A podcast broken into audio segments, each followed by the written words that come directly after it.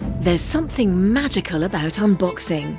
When you unbox BritBox, you uncover a world of British entertainment. Stream the UK's most brilliant series, including new and upcoming seasons of Shetland, Father Brown, and Death in Paradise. Plus, new originals like Payback, Irving Welsh's Crime, and Archie, the story of Hollywood's greatest leading man, Cary Grant. Unbox BritBox and escape to the best of British TV. Stream with a free trial at BritBox.com. Hey, it's Kaylee Cuoco for Priceline. Ready to go to your happy place for a happy price? Well, why didn't you say so? Just download the Priceline app right now and save up to 60% on hotels. So, whether it's Cousin Kevin's Kazoo concert in Kansas City, go Kevin, or Becky's Bachelorette Bash in Bermuda, you never have to miss a trip ever again. So, download the Priceline app today. Your savings are waiting. Go to your happy place for a happy price. Go to your happy price, Priceline. You better not have no plans tonight. Movie time and it's feeling right. You're looking for a love that lasts. You'll Find it at Romancing the Podcast. Ooh, ooh, baby, you had me at hello. Ooh, I love you. I know. Ooh, ooh, baby, you're the wind beneath my wings. Ooh, ah, I'll have what she's having. This girl put me on our close friends circle today on Instagram, so every time she posts, I respond. I still feel really special about this. Thank you. Is it someone you're trying to bang? No, How close is the circle? Like if you put everyone in the circle around a pool table. all of Oh my, she works at the gym. I don't know why she did. Well, oh, because we got in trouble and separated in gym class today. Wait, what'd you do? Well, we were doing side planks, and she was like, "She is like a model, Uh-huh. and I'm me." So she goes, "Hey, it's like Beauty and the Beast," and I was like, "Did you just call me fucking ugly in gym class?" I'm not gonna lie to you. I had the same reaction of anyone at my gym who turned to me and said, "It's like Beauty and the Beast," and I was like, "Oh, it's like Quasimodo and Isabella or whatever her name was." Esmeralda. Esmeralda. Speaking of which, let's start it up because I have. I, Yeah, do you guys want to talk about this movie, please? Late night energy. Yeah, we're starting this recording at 8:51. Count it, and we have to finish before midnight because I gotta go to Taco Bell. Get Okay. it delivered. No. I'll consider it. Thank you for tuning in to Romancing the Pod. You had us at hello. I'm Paige Wesley. I am Mikey Randolph. And I am Todd Schlosser. And this week, I made you guys watch Coming to America!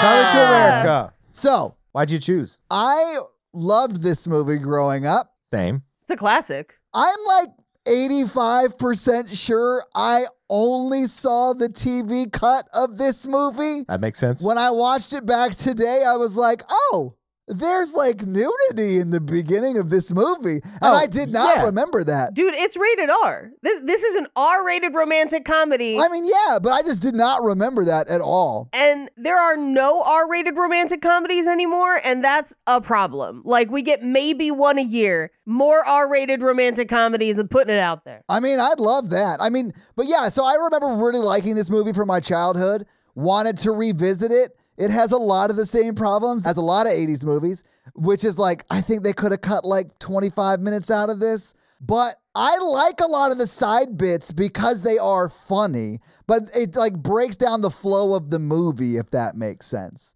But I like them. I personally feel that the movie is funnier after they get to America. yes. And like, I did not know, remember it taking an hour for any of the plot to kick off. And I was like, It takes 28 minutes. I specifically timed it. Yeah. Because this movie, oddly enough, from a screenwriting structure perspective, nails its first act break and nails its second to third act turn.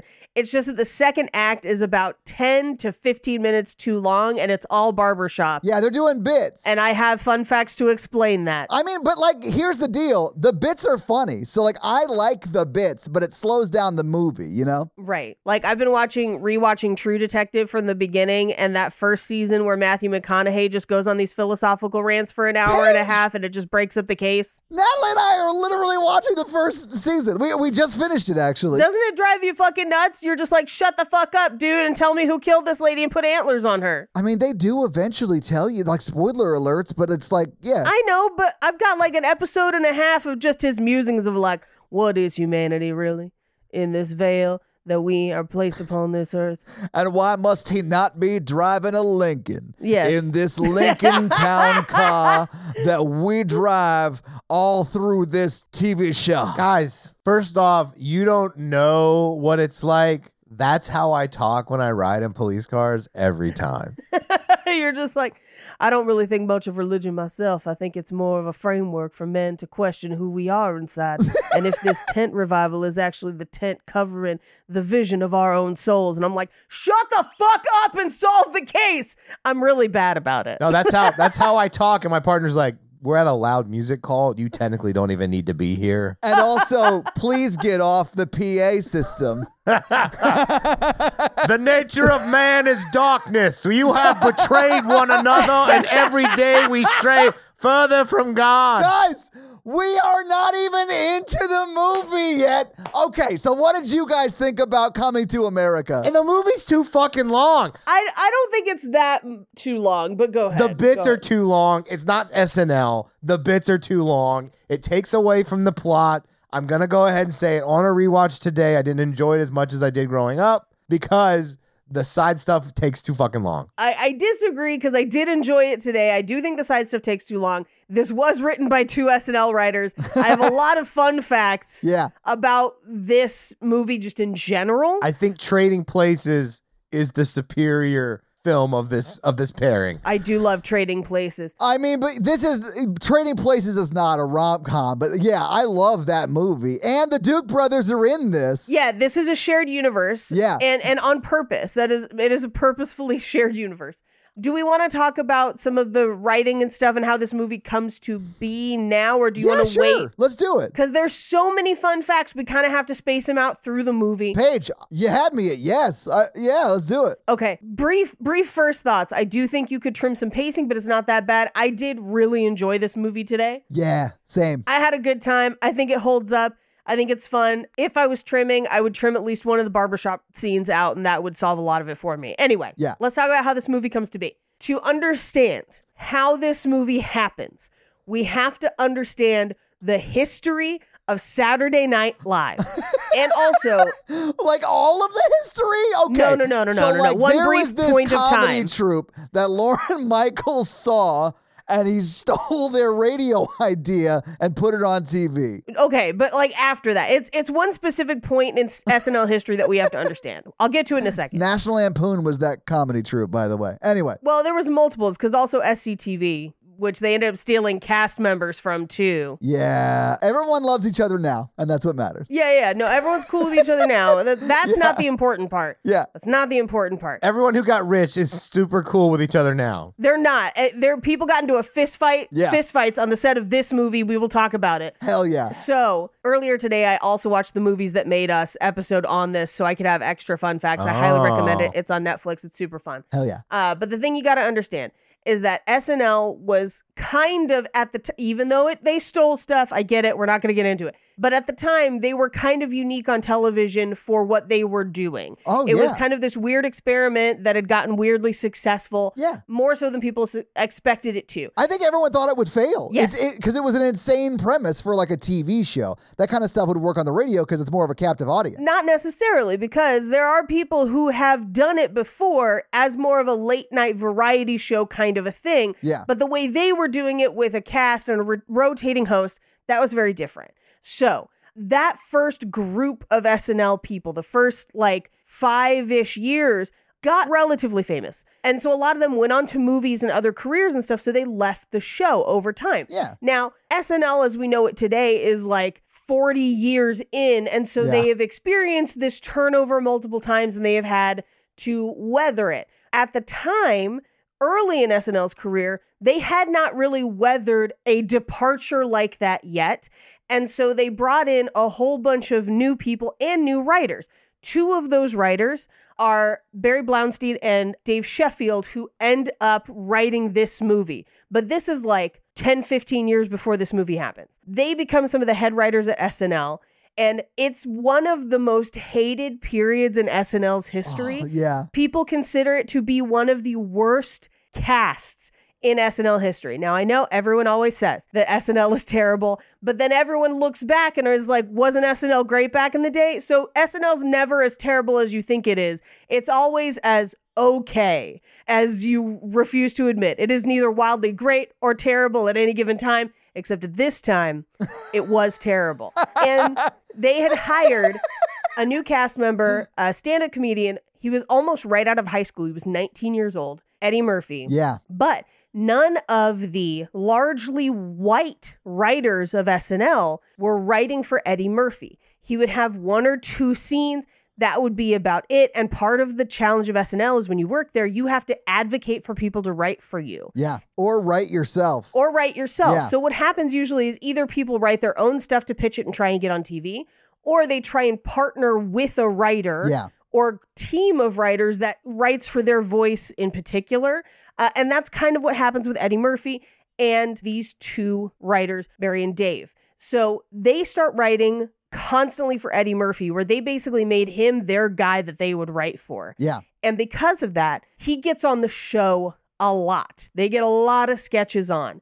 What happens is that Eddie Murphy then from there goes on to do uh, any number of things, Trading Places, Beverly Hills Cop, etc. Yeah. And the two writers actually get a first look deal at Paramount. So they're no longer at SNL. He's not at SNL anymore. They have a first look deal, which basically is like they just go and pitch whatever they want, and Paramount's like, yeah, here's some money, write that. Right. So that's what they're doing. Meanwhile, Eddie has worked with John Landis for Trading Places, Right. Mm-hmm. huge success.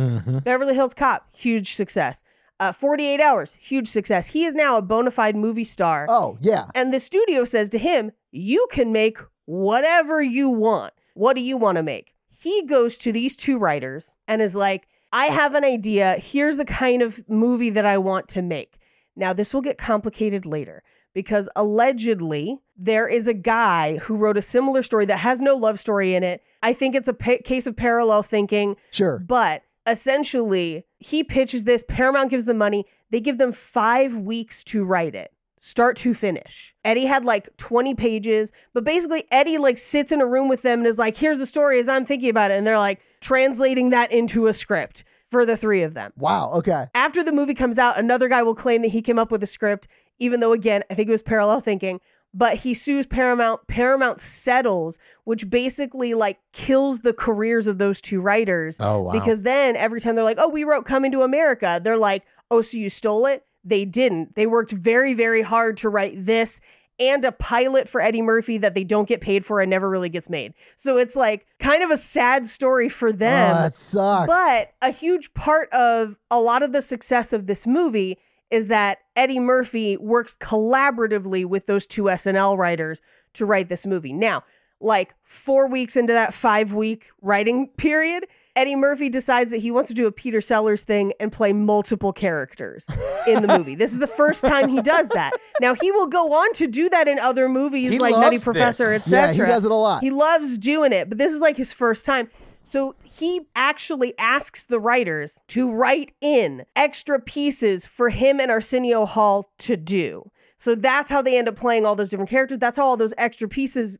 get put in almost after the fact. yeah, that makes sense because it feels like that. Yeah. I also opened for Arsenio Hall one time and have wild stories, but he's a super nice guy. So I think he's great in this movie. he was really nice in person too. He That's Mm. awesome. So like, I'll, fuck it, I'll tell it now. So I opened for Arsenio a couple weeks after Trump won. So like 2016, 2017. Yeah. And even then, like the, the comedy industry has gotten somewhat better for women over time. But at the time, and even still now, 80% or more of your headliners are male. And so if you want to become a headliner yourself or even just get booked more, you are kind of reliant on someone who is already at that point to take you with them Yeah. or to at least have you open for them so other people can see you.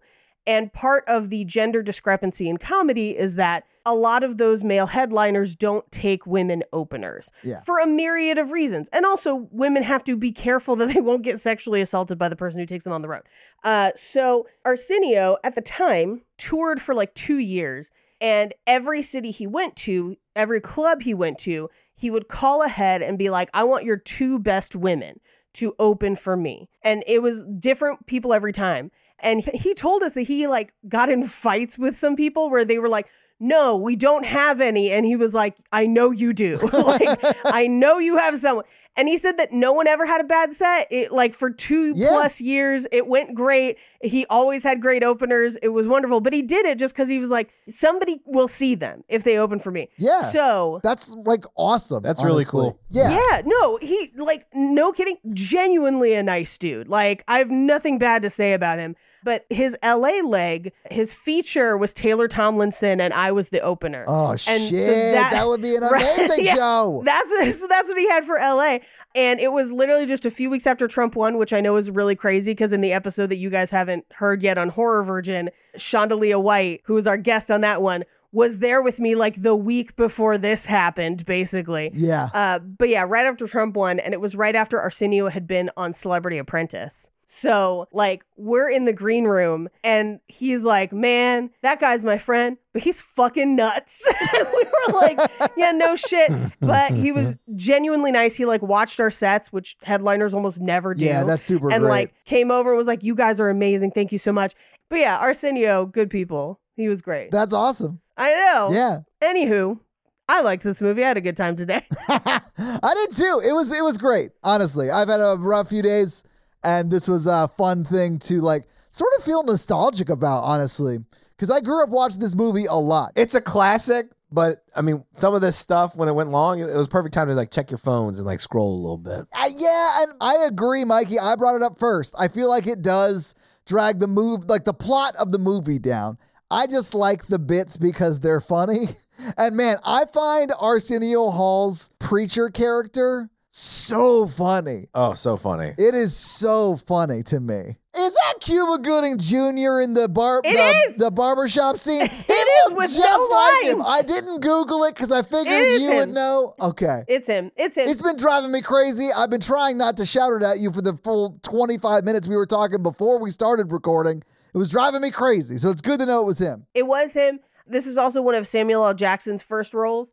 People did not understand the wonderful power of Samuel L. yet, but I feel like in this movie, he's basically his character from Pulp Fiction just a few years before Pulp Fiction happens. Right? And I love it. Yeah. He's so fun. it's great. He does have a he has a great voice for just yelling anything. And I'm here What for the it. fuck? I know it's so, everything he yells is like so good. That's basically 20 years of his career. I love it. Yeah. I love it. He's great at it. He is great at That's a thing about this movie too. There so John Landis in the documentary actually talks about how because he was working with Eddie on this movie, he was actually very very excited that they were going to do this big budget romantic comedy that is essentially a black romantic comedy Yeah, it is in the eighties. in the 80s but done with all of the the budget and the the fame that every white romantic comedy typically has like they were going to do it Sure. and because this was going to be such a big project everyone and their brother was willing to do this movie so this movie is star-studded like It is. I'm gonna talk about so- a few different characters as we go through, uh, because there are a handful that I like rabbit holed about because I was like the the career that this person has for them to be like mainly remembered for this movie, but to then like look back at all the other stuff they did and be like. They were too famous for this movie, and yet they're in it. This is what's happening. This is a who's who of people who were famous back then Yeah. and would go on to be even more famous. It's great. Darth Vader's in this movie. Like He was been already very very, very famous. no, I famous. know that's what I'm saying. Like like they got really big names to be in this movie. They did. They did indeed. Uh, and even big names behind the scenes, too. So there's so much like interesting behind the scenes stuff that like I'll I'll try and spread it out because otherwise we could talk about just the weird Hollywood political mechanics of this movie forever. Yeah, we'll we'll get to it. We'll pepper it through because there's a lot to know about this movie. Yeah. I kind of it's basically reverse Aladdin, and I enjoyed that plot a little bit, and uh, I really liked Eddie Murphy and the main uh, female leads. As you all know out there, I am not good with names. Lisa. Lisa, yes, I liked their story. I mean, I didn't like that. Like the reason he's like, that's the first attractive American woman I see. Let's follow her home. But she's not though, because there's a beauty competition and he doesn't go for any of those girls. He goes for the girl who True. gets up and is well spoken and has passion about things in her life. It's true. Yeah, I think he's really looking for someone he can have a conversation with. He's way more advanced from where I was when I was 21. You know what I'm saying? Like, he is looking for someone to actually marry. Yes. You know what I'm saying? That's not what I Yes. was looking for at 21. It was the '80s. It was a different time. I mean, yeah, he was about to be dead in probably 30 years or whatever, right? So, like, no, but I, I like their story. But it is reverse Aladdin. He's like, I'm gonna be poor. Well, no, I think Aladdin is reverse coming to America because Aladdin comes after. oh, that's true. Yeah. That's very true. but it's basically Prince and the Pauper. Was that a musical? No, it's a, it's a classic story that has occurred through literature in many iterations over time. Guys, it's basically the Julia Stiles vehicle, The Prince and Me, uh, which we've done an episode on. So, like, I don't know why you're confused by this. That comes after this. That's just white coming to America and it is shittier. it is way shittier. Yeah. Like, this is the better version of it for sure. A hundred. I love. Okay, so this film, when I watched this as a child, and this is the lens I probably still watch it today before I've developed everything else. All the McDonald's scenes are the funniest to me for some reason. and I McDowell's. don't. Yeah, McDowell's. Yeah. It still holds up for me. I was like, every scene in the restaurant makes me laugh, and that's where the peak is. But I did like their love story more when I was looking at it this time. Yeah. One of my rabbit holes is McDowell's and, and the people therein. So when we get to it in the movie, I'll save it for that and we can rabbit hole then. Okay. Because otherwise, we will we will talk for an hour before we start talking about this movie. Exactly. Yeah. Why don't we just jump into the movie so we can talk about it scene by scene and we can just kind of knock these things down as we go through? Let's do it. Yeah. So we open on Zamunda, which is a gorgeous, gorgeous kingdom with a huge, gorgeous palace that's definitely a matte painting, but it looks good. It does look good. All of the palace and everything are all uh, sets and sound stages. But one of the interesting things that we kind of talked about earlier on is story by Eddie Murphy, script by David Sheffield and Barry Blaustein. That's that kind of brain trust that comes up with this movie. We open on them waking the prince up. Now, I want to point out a really funny continuity error, and there are multiple continuity errors in this movie because Eddie Murphy was not always on set for various reasons we will discuss as we go through this film. Oh, I can't wait. The set of this movie was fucking wild. This is the era where he would like eat sushi off of naked women stuff, right? This is before that. This is leading up to that era, but this is he had a massive entourage on film. He was very superstitious because he was so famous and kind of always got what he wanted. He would make strange demands, and we will get into some of that. But one of those things is that either because he had other obligations like gigs, Sure. or because he believed that Los Angeles was going to fall into the ocean because of a big earthquake, he was not in some scenes. Uh, and so they have to just shoot around him. Or because he and the director had gotten into a literal fist fight and refused to be in the same room, sometimes they would have to shoot around him. I don't know if this is one of those or if it was just a set issue, but you watch the like assistant, and, and it's the king's assistant who servant that we kind of see throughout the movie. Yeah, yeah, yeah. Uh, but he goes to like cue the band. But to do that, he like opens a door and turns on a stereo and he's standing in front of it. And then when he cues the band, there's a bed there and he's standing to the side of the bed. There's no way that bed could have been there in the shot before where he reached the stereo. It's like he would have been standing where Eddie Murphy's head was. Yeah. But it's just the first of many times that you're like, where is Eddie Murphy in this movie? And we will get to it. But Eddie Murphy wakes up. He goes through his morning routine, including the bathing where the royal penis is clean, which I do love. That is one of my favorite visual gags in the movie because it's just too long underwater where you're like, Yes. how long is she holding her breath? And then she pops up and it's just like, the royal penis is clean. And you're like, how long was she under there? Like, It makes me laugh every time. Yeah, it is very funny. Yes. I had either forgotten about it completely or this was not in the cut I saw. Oh no, it's not in the TV version Yeah. at all. Th- This is exclusively in the fun version. they brush his teeth. They have him pick out shoes. They scatter petals as he walks through the throne room. And we find out that it's his 21st birthday, which means he's going to meet his wife to be a person that he has never seen. He goes to breakfast in the dining room with his parents, where the table is so long that they have an intercom to talk to each other. And he basically gets exhausted with it, walks over to them, and is just like, I'm tired of the all of it of being Prince. I know. this is ridiculous. I want to go find my own wife. It would be ridiculous though. Yeah. I do love how like when they're having conversations, there are like elephants walking around behind them just outside the like palace, I don't know, like dining hall or whatever. It, it does remind me, like I forget the '80s was just like hedonism and like Yes. unabashed capitalism worship, Oh, and you're just yeah. like, oh yes, this is what people aspire to nowadays. It's like this would be the villain's plot. right, right. oh, I did think it was wild that in the 80s, someone who just like owns one restaurant fast food location could have like a mansion. Like that was insane to me, but whatever. Oh, I, I think if you own a restaurant, if it's successful, you could do that. I, honestly, even now, if you owned one McDonald's, you could potentially afford a house. Like the Oh, I- franchising. I, don't mean just a house, like the house like he has. well, let's put this into context, okay? Because Jamaica, Queens is where Donald Trump grew up. Yeah. But by this time in the 80s, his family had left and moved into Manhattan. Right. Gentrification had kind of shifted the lines of where people were.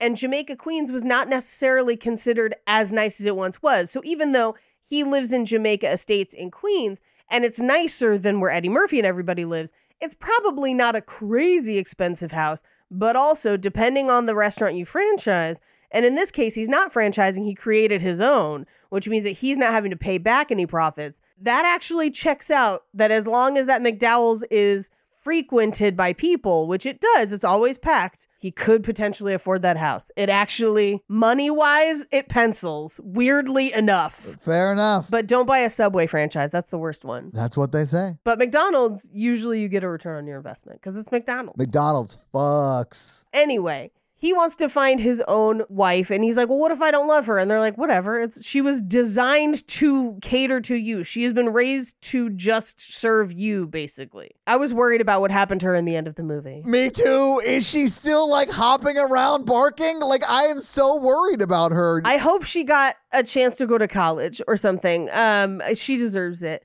I, you know, or maybe she ends up with Arsenio Hall, but I thought that the person that ended up with Arsenio Hall was somebody else. I don't know. the sister? No, she was mad. I, I do think it was the pers- the other person. I think it was, yeah. Or at least they're standing next to each other and kind of smiling at the end. So, Oh, you mean at the wedding? Yeah, yeah. I think Yes. it is the lady who was supposed to be the initial queen. I believe so. yeah. Although, wouldn't you be bummed? You'd be like, no, I was almost so rich. I got the impression that Arsenio Hall was super fucking rich back in their home country. also, probably. yeah, like yeah. Yeah, he he reminds me of Henry Cavill's character on The Tudors, where he's like the king's best friend, so everything is paid for all the time. Hell As yeah. long as the king likes you, which means that you live in fear that the king will not like you someday. So if you guys have mentioned Henry Cavill on your romancing the pod drinking card or whatever, take a shot. Uh. Hey Todd, how did your brother die? Henry Cavill killed him. No, sorry. Um, all right. Man, we were we were gonna go the whole episode without that shit, and now it's like now it's in there. Too bad.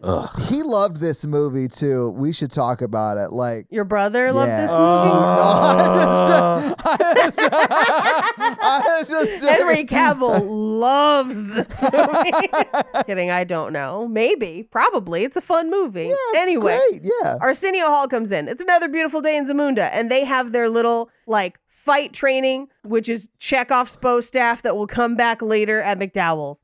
But this is where they have kind of an argument where Arsenio Hall's character's like, she just has to be pretty and stand there. Why do you care?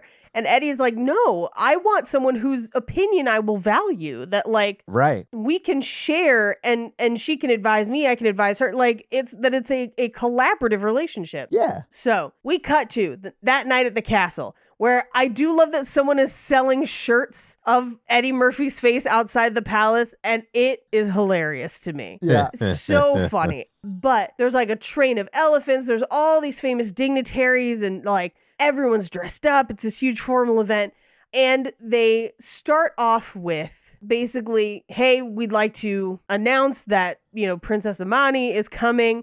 So first, we want to introduce her with these dancers. Now, we got to fucking talk about the dancers. We got to talk about Talk- the talk- dancers. it- it- it- it is a longer scene than I remembered. It's like two minutes of them dancing. yes. It's like impressive though. Like it's crazy. It's a full recital. Well, let's talk about it. Did it seem to remind you of the fake African dancing Yes! in Can't Buy Me Love? Yes, the African Annie ritual. Funny, we should mention that because it was choreographed by the same person, That's amazing. Oh wow. and that person is Paula Abdul. Okay. At the time, her first album had not come out yet. She was still a Laker girl, Yes, but she was. also choreographing things on the side. So she choreographed it because she lied about knowing about African dance. Good for her. But also, I will say almost everyone in this movie is like, is it an accurate depiction of Africa? No, this is a fairy tale. And I'm actually, I think describing this as a fairy tale works for me. Yeah. Because it is. Yeah. Like, it, it is, she gets to be a princess. It's the whole thing. Anyway, Yeah. when they first tried to do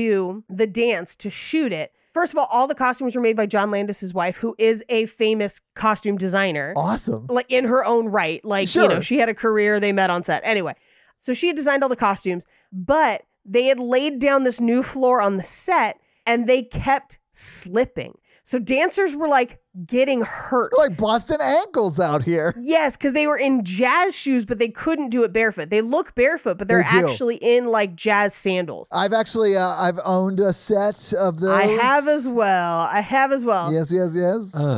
So they're not barefoot, but that meant that they were slipping everywhere because they always have like suede on the bottom of them. Yeah. So they had to spray the dance floor down with spray adhesive so that it was tacky enough for them to do the whole dance, which does include pieces of the dance from Can't Buy Me Love. You're welcome. I thought it did. Yeah, I recognize some of them. And- well, and Can't Buy Me Love was only one year before this. So she like recycled some of it into there and fully admits it Smart. in the documentary. Good for her, man. Like I listen, sh- she has done well for herself. Good for her. Good for you, Paula Abdul. Yeah. Way to fake it till you make it. You know what I'm saying? Like good for you. but they they part she walks down the aisle as the king's servant sings this wild hilarious like you're queen to be I hysterical loved it. so the lyrics are bonkers I know. it's so funny It is like a it is like a falsetto song about how this lady is like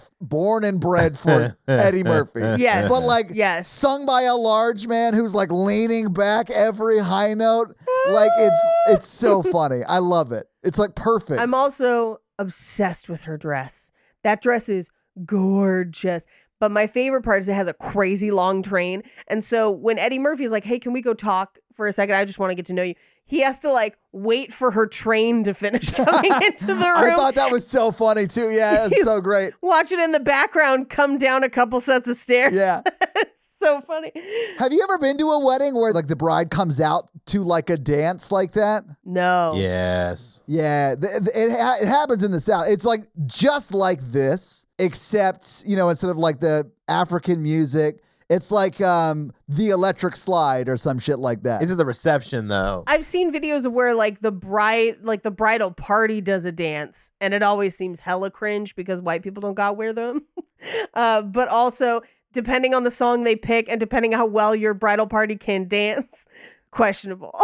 I mean, those are the kind of questionable. things that are good in like for 15 seconds. You got 15 seconds, the bit is over, and we move on to something else. Like I I lose my attention span very quickly on that kind of stuff. I have never seen it happen in a video and been like, I'm glad that happened, as opposed to people just walking. That's how I feel about every gender reveal video I've ever seen. That's you. Now, here's the thing: at the reception, pop off. Yes. Go off. Yeah, you're, it's it's party time at that That's point. the time. Yeah. This is the expensive party you paid for. Guys, every wedding I'm in, if I go to a wedding, I'm like, this is this person's, sometimes a couple, but mostly a, one of them is like, this is my day. So, like, inherently, it's a narcissistic endeavor of being like, This is about me, and that's fine. You get a day every now and then, but I mean, like, how far do you want to take it? That's the question you should look in the mirror and ask yourself. Like, how far do I want to bring all of the people who know me into my day? I don't know. I felt like with mine, I really tried to be like,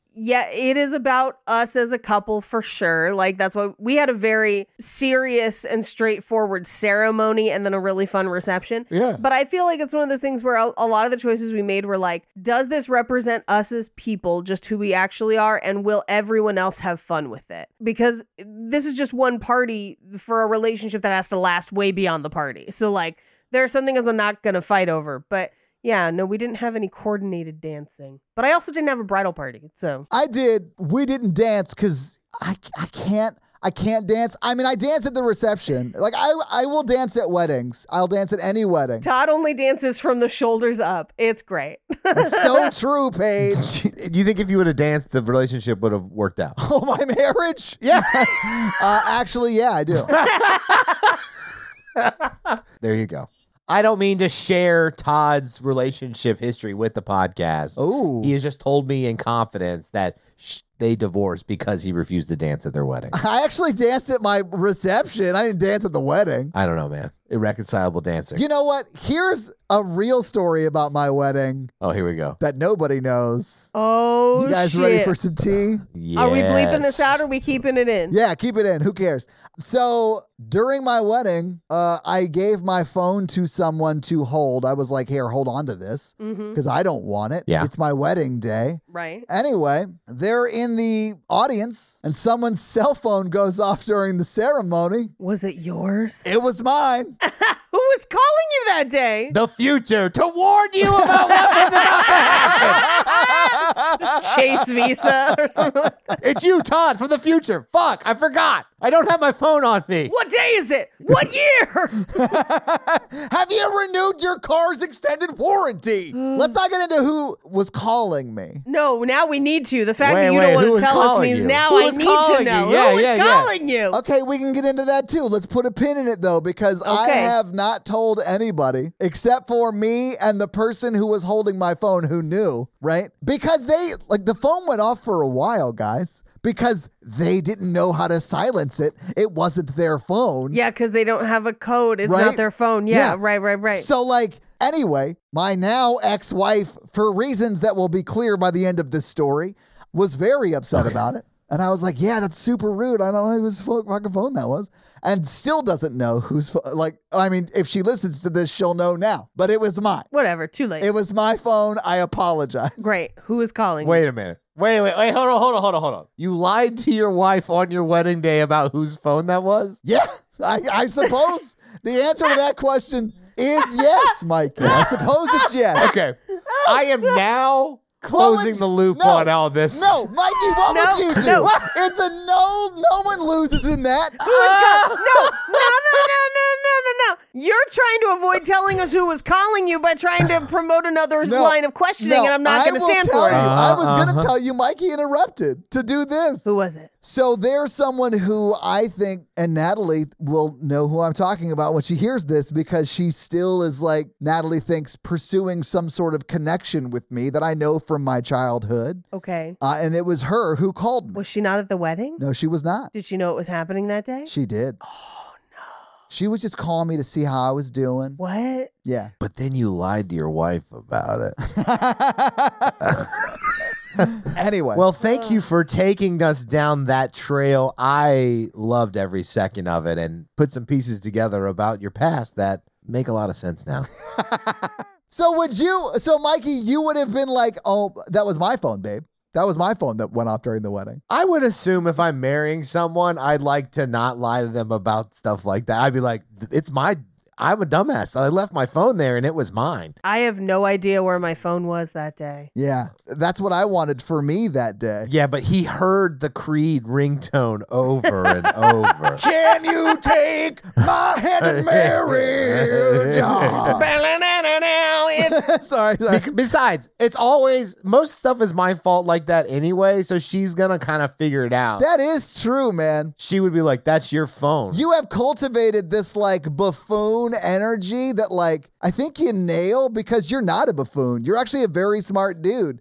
But like if you do something stupid, everyone's like, "Oh, that's Mikey." Buffoonery happens around me and close to me at all times. Agreed. As a comedian, I would have called it out during the ceremony. Yeah, I would. I've been like, that's my phone. Because I'm close enough to a microphone. And I would have been like, whose phone is that? And when they were like, I saw who it was, I'd be like, oh, my bad. I had something else going today.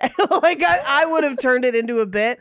Like, when they asked if anyone objected and I glared at the crowd, I did that at my wedding. That was fun. I got a great laugh. I, I mean, salvageable. I wouldn't have lied about it, I would have owned it. Fair. I also didn't have a videographer though, so it wasn't ruining anything except the moment for all of us existing in that moment. Yeah, I, I would have. It would have been. I would have been like, oh my god, there's my phone. then like went and got it and came back up. Been looking for that all day. Yeah, exactly. Like, I would have pulled it Selfie. out, started talking to him, doing crowd work, you know? yeah, yeah, yeah, yeah, yeah. I'd be like, oh, it's Claudia Schiffer. She wants to marry me. Ah. She's trying to object. Click. How did I get married? 1988 when this movie came out? I told you, Julia Roberts, that I can't get. I don't know how old when you got married. At zero?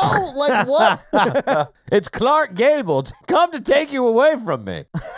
hey, partner, it's me, John Wayne. I just wanted to wish you the best on your. I don't think John Wayne was into women. Um, I mean, That's not who he was calling for. yeah, he was calling you, it's Todd. a good point. I've seen the way that man wears shorts. That's all I'm saying. I'm calling you out to go to dinner. As friends, unless you want it to be more. I do think we should get back into the movie. Yeah. Anyway, back to this to this movie as opposed to being uh, you know talking about Todd's mistakes. Uh, so he pulls her aside because he wants to talk to her, and he's like, "Hey." you- What do you like? What are your favorite things? She's like, whatever your favorite things are. And he's like, "N- okay, but you have to. What do you like? And and he basically is like, I know I need someone who is their own person. But he does command her to bark like a dog and hop on one leg. And she leaves the room doing that, insinuating that she is still doing that. Potentially, It's terrifying. I guess we do see her at the end, so she stopped. Yes. And at this point, James Earl Jones takes him outside and is just like, Isn't she great? She's beautiful. And he's like, She's she's very pretty, but I don't think I'm ready to get married. And he's like, Wait, I have to have the sex talk with you? I fully thought you were having sex with your servants because we're royals and that's what royals do, and I'm doing it. So like, is this unclear to you?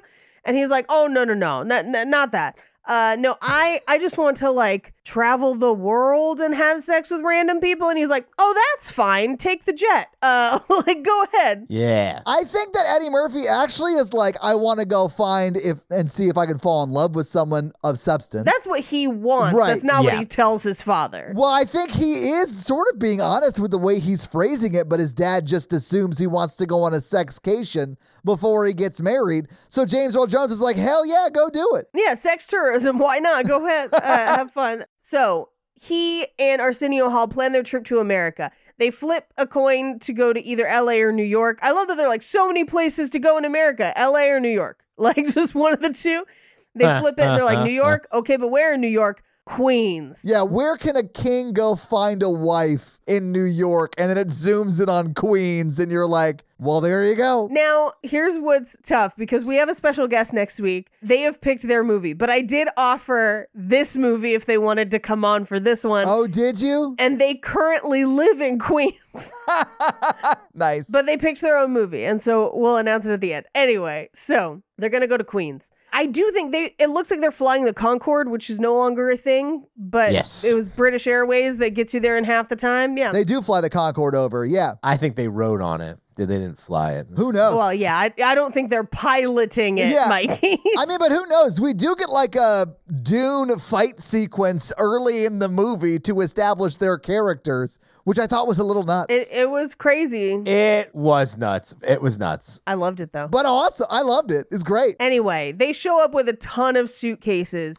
that immediately, immediately gets stolen. I thought that was so fucking funny. Let's fucking talk about that. Uh, so we talked a little bit, just very briefly, about how Eddie Murphy had a huge entourage on this movie. Huge entourage. Sure. Turtle, the other one, all of them. The brother, the little guy. The other, the other guy, uh, Jeremy Piven. So according to multiple people in the props department, Eddie Murphy would just like give things away to his entourage and be like, "Yeah, props probably has another one."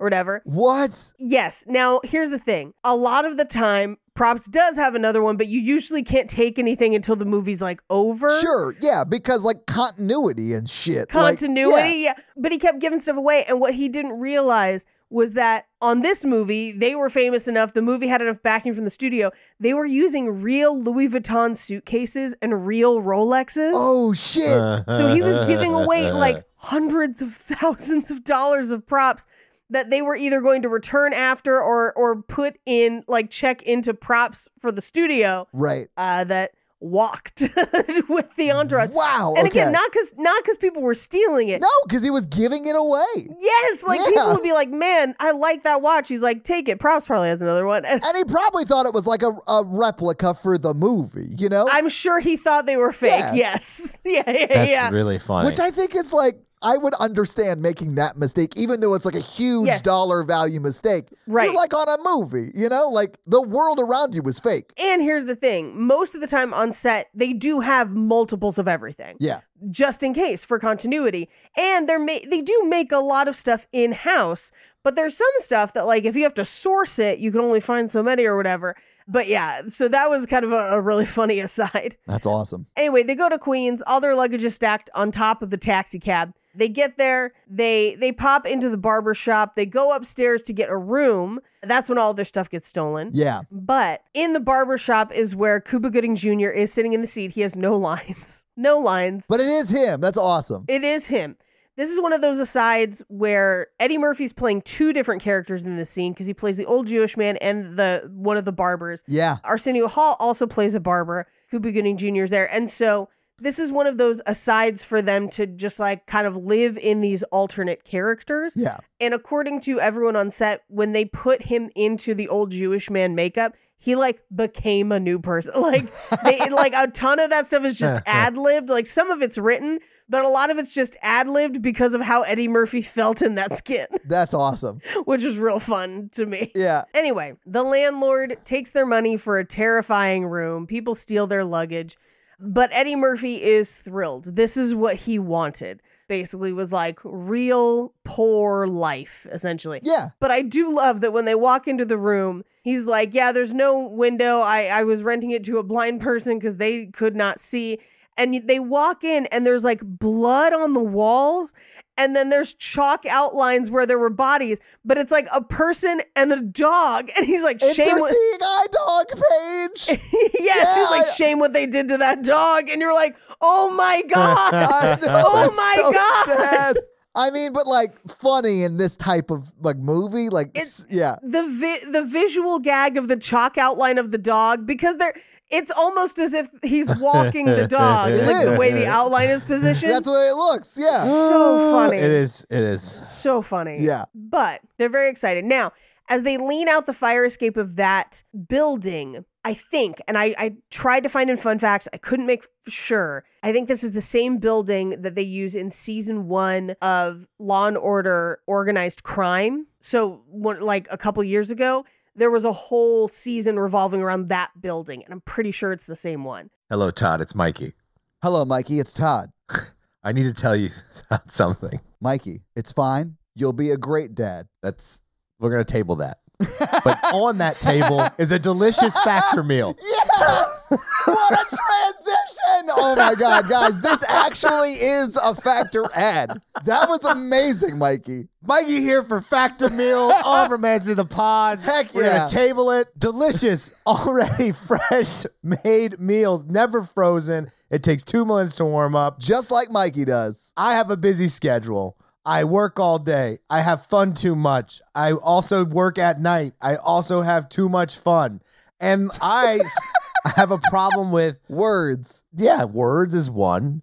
Uh, ordering out is another one. Same. I ordered out tonight. Yes. I literally got, let's just say, a factor equ- equivalent meal for Natalie and I, and it was like $48 when it could have been way less with factor. Yeah. And I, I struggle with proportions. And factor comes pre proportioned, pre prepared, chef re- ready. I've used it before. Before they even advertised on the podcast, I used factor meals, especially when I was working a lot during the COVID lockdown. I mean, that was the best time to get on board with Factor, except for right now, because Factor is giving 50% off to all of our listeners. If they go to Factormeals.com Heck yeah. slash romancing the pod 50 and use code romancing the pod 50 to get 50% off. That's code romancing the pod 50 at factormeals.com slash romancing the pod 50 to get 50% off. That's a good deal. do it. and they have a easy to use app, and they never require me to talk about the app. Mikey, that was the end of the ad. That was the I end know. of the ad. I'm, I'm still going. All right, Factor Meals.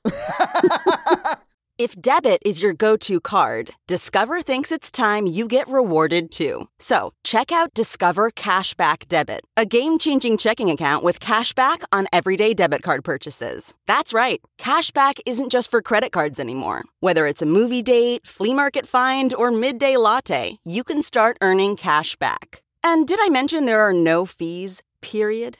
Check out transaction eligibility and terms at discover.com slash cashback debit. Discover Bank member FDIC. Anyway, they buy new clothes so that they look like New Yorkers. And this is where we first see the commercial for Soul Glow, which Daryl's parents, it is implied that he's, they call him Soul Glow Prince. I don't know if his parents own Soul Glow. It does seem like they do because they are rich, or if they're just saying that because he's got a bitch and Jerry curl.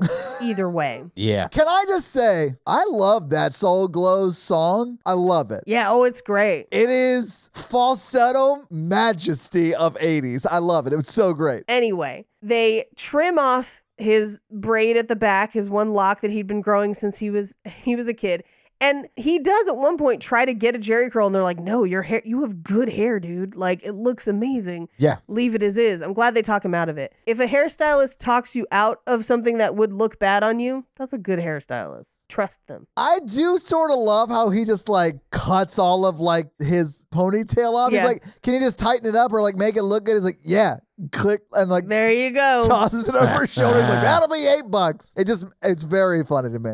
What a deal. Yeah, Anyway, they go to the clubs and the bars, and we get a montage of a myriad of different women who all have their own varying degrees of questionable problems, personality defects, any number of things. And I do love that none of them are purely just air quotes ugly. It's all like, no, I worship the devil, or I have a drinking problem, or my husband's on death row. yeah. She's like, I'm basically single. My husband's on death He's row. on death row. yeah, it's but and there's one that's like. One of them is Arsenio Hall in a wig. Yes. Yeah, yeah, yeah, yeah, yeah. That's not the one I was thinking of. There's one that's like, I'm gonna like make the I like make these videos, but I wanna star in these Oh, videos. And then I yeah. wanna be a pop singer and then a rock singer. And I was like, calm down. Yeah, yeah, I'm not gonna write my own scripts or whatever. Like I I know people who are like dreamers like that. And uh Mm-hmm. yeah. I will only listen to you if you've attempted to do any of those things. Yeah, like and not even like I don't even care necessarily if you've been successful at it. Like, are you work actually working towards it? Yeah, no, I just need you to have attempted. Yes. Because then it's different, you know? Like you're actually doing things. Yeah. If you're like, I've been working on this pilot, it's about this, I will hear you out. What I won't hear is, I want to do all these things. What have you done to do that? Uh, Exactly. Anyway, he can't find a lady in this club. Right. Been there. So they show they come back to the barber shop and they're just like, "What is going on?" And they're like, "Oh, that's not where you meet the nice ladies. Come with us to the Black Awareness Rally. There you'll meet the nice ladies." Now this rally is pretty fun because it involves both Arsenio Hall's preacher character Love it. plus a beauty pageant Yeah. Oh, yeah. plus A concert. a band, a concert, Sexual chocolate. sexual chocolate I love it. uh, with Eddie Murphy's alternate character, Mr. Randy Watson yeah. who played Joe the policeman in the What's Going Down episode, That's My Mama, Randy Watson, Sexual Chocolate. But after all of that, Lisa McDowell comes up to make a speech about how they're trying to support uh, the rejuvenation of Lincoln Park and they're trying to communi- like contribute to raising up the community Yeah. for the children and the people in the future. And she collects money for that. Now, Her boyfriend is in the audience and does not give any money to the cause. And they make a point of showing that. Oh yeah. They did show it. Eddie Murphy does though. Uh, or rather Akeem. I should I should specify which Eddie Murphy. Gives them like, a fat stack. yeah, Yes. And at this point Akeem is like that's the woman cuz like not only is she beautiful Passionate. but she's yeah. passionate about things. She has thoughts of her own. She is well spoken. That girl. So they give out the address to McDowell's, which we will find out is a knockoff McDonald's. It's not like a joke for the movie. Like he actively at one point has the McDonald's manual. Like he has ju- he was a franchisee who went rogue and I love it. I think it's too, it's too different for me. Like I don't think they're at all related. Like the Big Mick sounds way different than the Big Mac to me. I think he's operating in a very distinct area. Okay, so one of our favorite restaurants down the street used to be, let's just say, a 50s themed diner. Sure. There was some beef between the franchise and the franchisee, and the franchisee was like, "Fuck y'all, I'm going rogue," and just on January 1st became his own restaurant, and the whole town is like, "Yes, we're all gonna go support this guy's restaurant." So uh, I hope that that's what happened here. I hope so too. Yeah. I, again, McDowell's was my rabbit hole. So shall we jump into the rabbit hole? Oh shit, is it down here? Okay, nice. Yes, let's do it. Let's do it. I assume they got permission from McDonald's to do this. yeah, because they actually use McDonald's logo once or twice in the movie. They do, and they also like sort of plug the ingredients that are in the Big Mac. Yeah. yeah. well, as we know from recent media, McDonald's will give their likeness to almost anyone who asks, as long as you're not portraying it negatively. Yeah. Same thing with Apple. I mean, now granted, you still have to like, you know, work with them legally, but Oh, yeah. also there was a pop-up McDowell's Really? Yes, uh, in LA. Uh, it's still there. It's called something else now, but but it is essentially a McDowell's, and they got sued by Paramount, not McDonald's.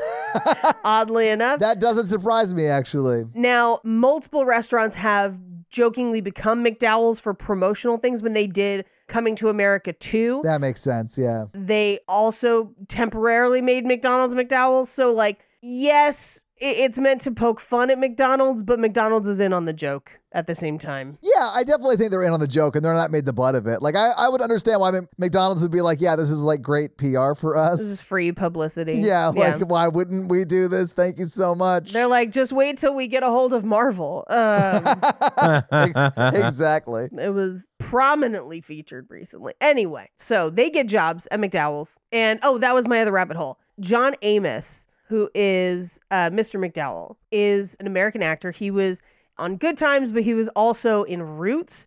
So yeah, he plays adult Kunta Kinte in Roots. Uh, so when they call Eddie Murphy Kunta Kinte, it's also kind of a fun in joke because literally in the movie. Yeah. But like not only that, because he also ends up on West Wing and, and a, a bunch of other things, and Mary Tyler Moore. Like Yeah. super prolific career. Before he became an actor, he was a comedy writer and was one of the only staffed black comedy writers on television for almost a decade. Really? Huh, Wow. Yes. Awesome. Before this movie. So on the set of this movie, and he's also in Die Hard too, and a bunch and dude has a wild, amazing career. He's one of the most fascinating people.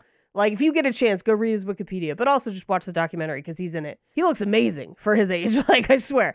Anyway, he was one of the few people that they would let pitch his own lines in this movie.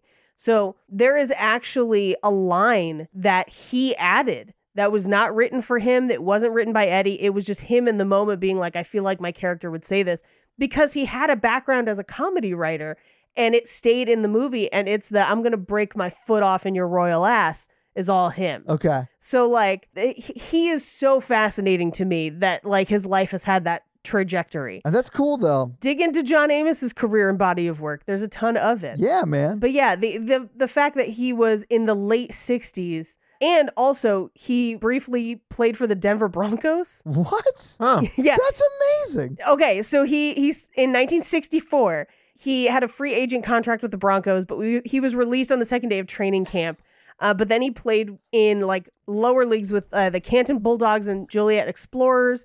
uh, in the UFL because that was a thing at the time. And then he's played in multiple football leagues. He's a big, big dude. Sure. Yeah. Yeah. Yeah. At one point, played for the Kansas City Chiefs. Wild. Yeah, so his first major acting role that he was known for was the Mary Tyler Moore show.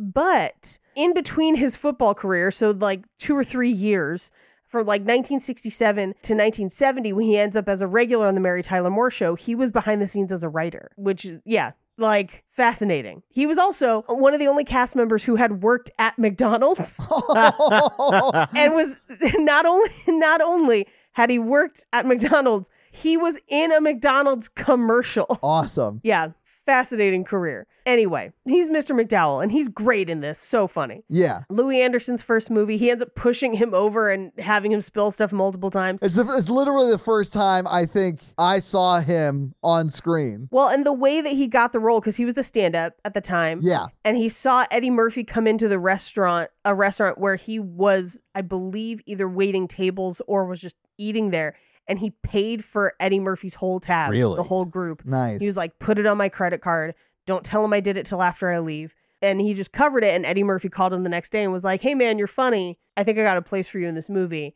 And so this was his first role ever. awesome. So big deal for him, too. That's pretty cool. yeah. anyway, they, they get a job mopping and taking out the trash. And of course, he sees Lisa in the office and he like mops past the office a couple times and then mops into the office to be like, when you think of garbage, think of Akeem, which is very fun. I love that he's like, Your father has placed me in charge of sanitation. Do you have any trash you'd like me to remove? And she's like, I think I'm good. It's very funny.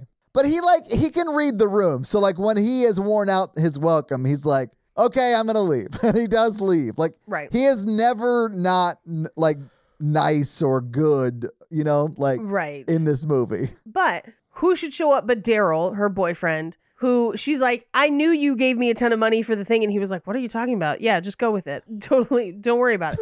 Meanwhile, this is when Eddie Murphy and Arsenio Hall go to the barbershop to try and get Jerry curls. And they're like, No, your hair looks good as is. yeah. Like, don't do that. Don't do it. But if you're trying to impress this girl, you should get in good with her dad. And so we cut to him like mopping into the dad's office to be like, hey, how, did you see the football game? And he's like, no, stay off drugs, which is very funny. Well, I mean, he mops in and he might as well have been like, Did you see that ludicrous display last night? that And- uh, little display last because night. he doesn't. I mean, he actually does sort of nail like the what happens in the game, but like in a very unfamiliar with this game type of way. Yeah. And yeah. so that's why he's like, Akeem, don't do drugs. I'm only going to tell you this once. we cut to Lisa McDowell is hanging out at home.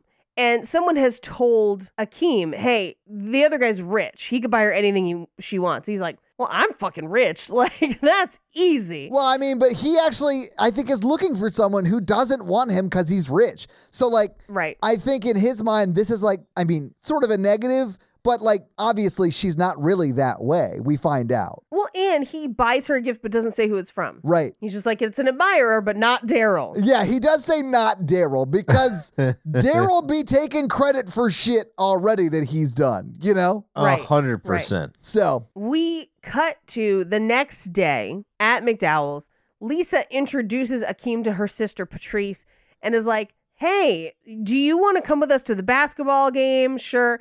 And so now it's like a double date where she's trying to like set up Patrice and Akeem, and he's not feeling it. Patrice, but Patrice is um Patrice feeling is it. literally feeling it, Paige. Yes. but also, can we have a moment for Daryl's jacket? Yes. Daryl's jacket is everything in this scene. Like red fringe. It looks like it is crocheted madness, and I loved I it. love it. Yeah. It's very 80s. I love it. It looks warm too. Like it looks like like a hug from a friend. Yeah. Daryl looks great in every scene. And I know he's kind of the villain, but he slays this whole movie. His dad's invention nails it. That's all I'm saying. No, Of course. he actually looks the most 80s I've ever seen anyone look. I think. In a good way. Yeah. In a great way. Yeah, Anyway. yes. Patrice does try to give him give Akeem a handy under a jacket and he like, you know, kind of avoids it. he has to stand up to get away from her. Like, Yeah. it's that sort of thing. but he goes to go to the bathroom and two of the concessions guys recognize him and are like, "Oh my god, We're from Zamunda. You're the you're the prince. Holy shit! Can we take pictures?" And Patrice and Lisa and Daryl watch this happen, and they're like, "Who are those guys?" And he's like, "Oh, they're just people I met in the bathroom. Like, no worries." Which is Which like, also was like, "What went on in that bathroom?" I know, right? Like what why what happened that they now wanted to take a photo of you? Like anyway, yeah. Hello. Yeah. But we cut to the next day back at McDowell's where Daryl is like, Hey, Lisa, you don't have to work. Like, I can take care of you. And she's like, Well, I want to work. Like, I like doing things. I have things that I'm passionate about, which I don't know how she's going to work in Zamunda. The movie does not answer that question, but I assume she'll find ways to make a difference as a queen. But as they're talking, Samuel L. Jackson comes in with a shotgun to Rob McDowell's, literally just like pulp fictioning his way into this movie. Amazing. Yeah, I mean he pretty much is Pulp Fictioning is this is like his audition for Pulp Fiction, I think, on some level. and he fucking crushes it. He does. Well, it's opposite Pulp Fiction, right? Because he's not the one robbing them. Well, yeah, so he plays a different role in Pulp Fiction, but I think his voice and like the way he Uh-huh. Oh, yeah. plays Yeah, this yeah, yeah. character is very much the same vibe. They tried to steal As- his motherfucker wallet. Exactly. Yeah. Exactly. Anyway, Daryl cowers, but Akeem unscrews the mop handle and he and Arsenio Hall disarm Samuel L. Jackson, saving the day. Of course. I mean, this is what was set up with their like character intro fight scene montage training thing. Okay, hear me out. It's very intricate setup for they could have just like pushed him and that would have worked. Like I- and people would have believed it. Of like people from here don't fight back like that. You know what I mean? Like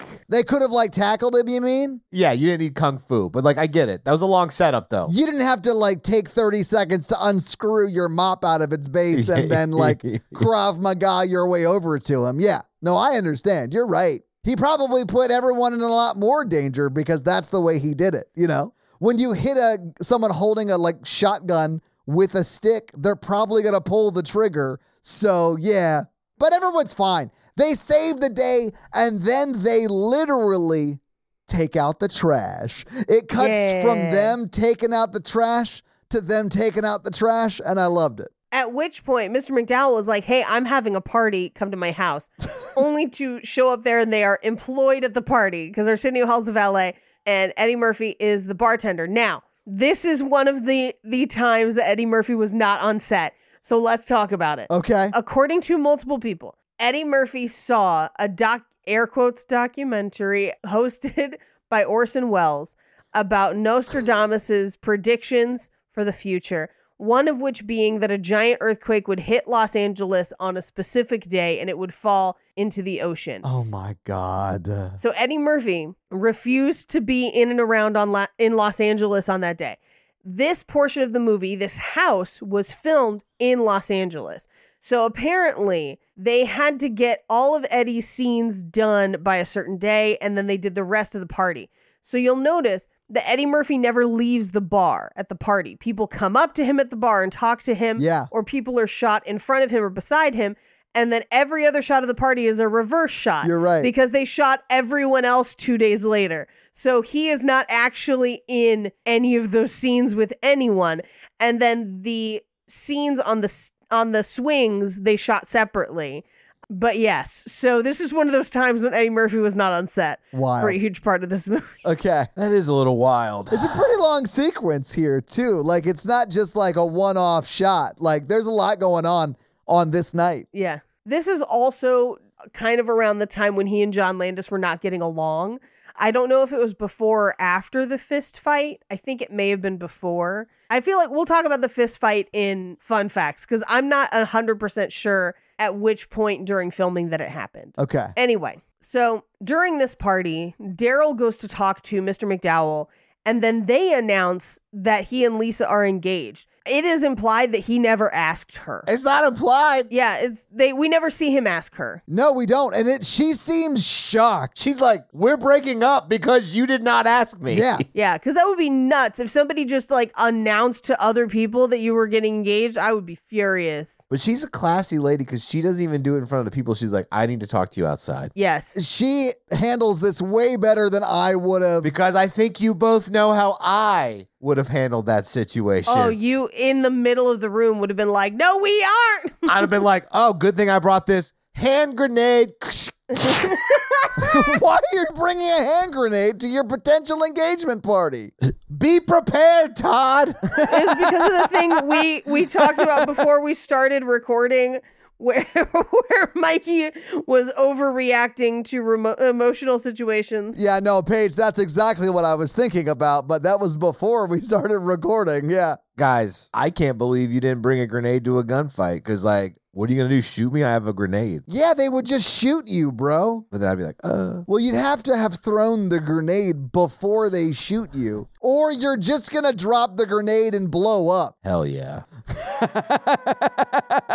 just like the mystic said I'd go out. Just like it. Yeah. and then I will fall into the ocean. Uh, anyways, so they're basically breaking up. But she has now kind of like buddied up with Akeem because he was like, "Want some champagne?" Because it seems like this night is wild. Yeah. Well, they actually do like sort of connect a little bit here. I liked it, you know? Well, because he's like, no one should marry someone they don't want to marry. I agree. And that's sort of what they connect over. And I do think they had a little bit of like chemistry before this because, you know, they've met a few times and talked a few times. Mm-hmm. But I think after this night is when she starts to see him more as like a romantic possibility. yes.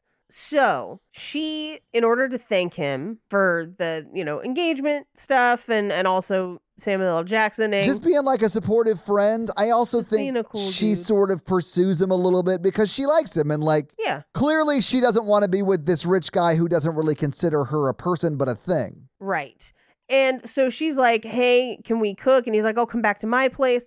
But he has also told Arsenio Hall, like, fix up the place if you want, but like, we are going to work today. Yeah. So Arsenio Hall gets like a hot tub and any number of things into that apartment. Hell That yes. shit's so funny. So now he doesn't want to bring her home because she'll think that he's rich. And so they end up going out for dinner instead. Yeah. But he does take those groceries. So, like, I'd be like, yo, if we're going out to dinner, can I have those groceries back? Like, Yeah, like what are we doing here? Uh anyway, and and they have kind of a very deep conversation, which is, is nice.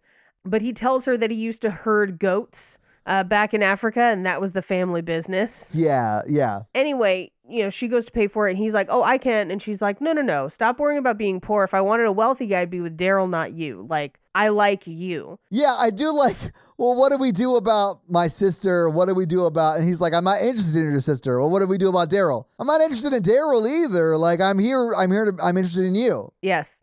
So they end up dancing and kissing. It's very, very sweet.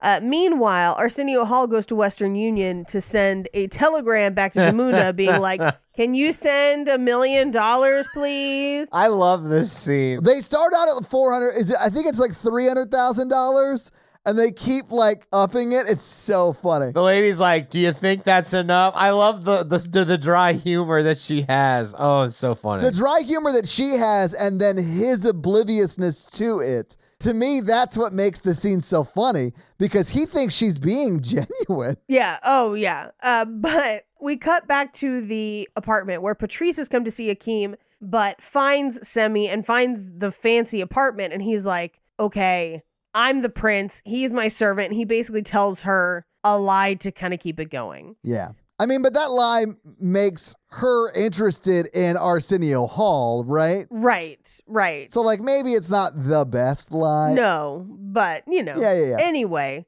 Akeem comes back and she's like, I won't tell anybody. Don't worry, your secret's safe with me.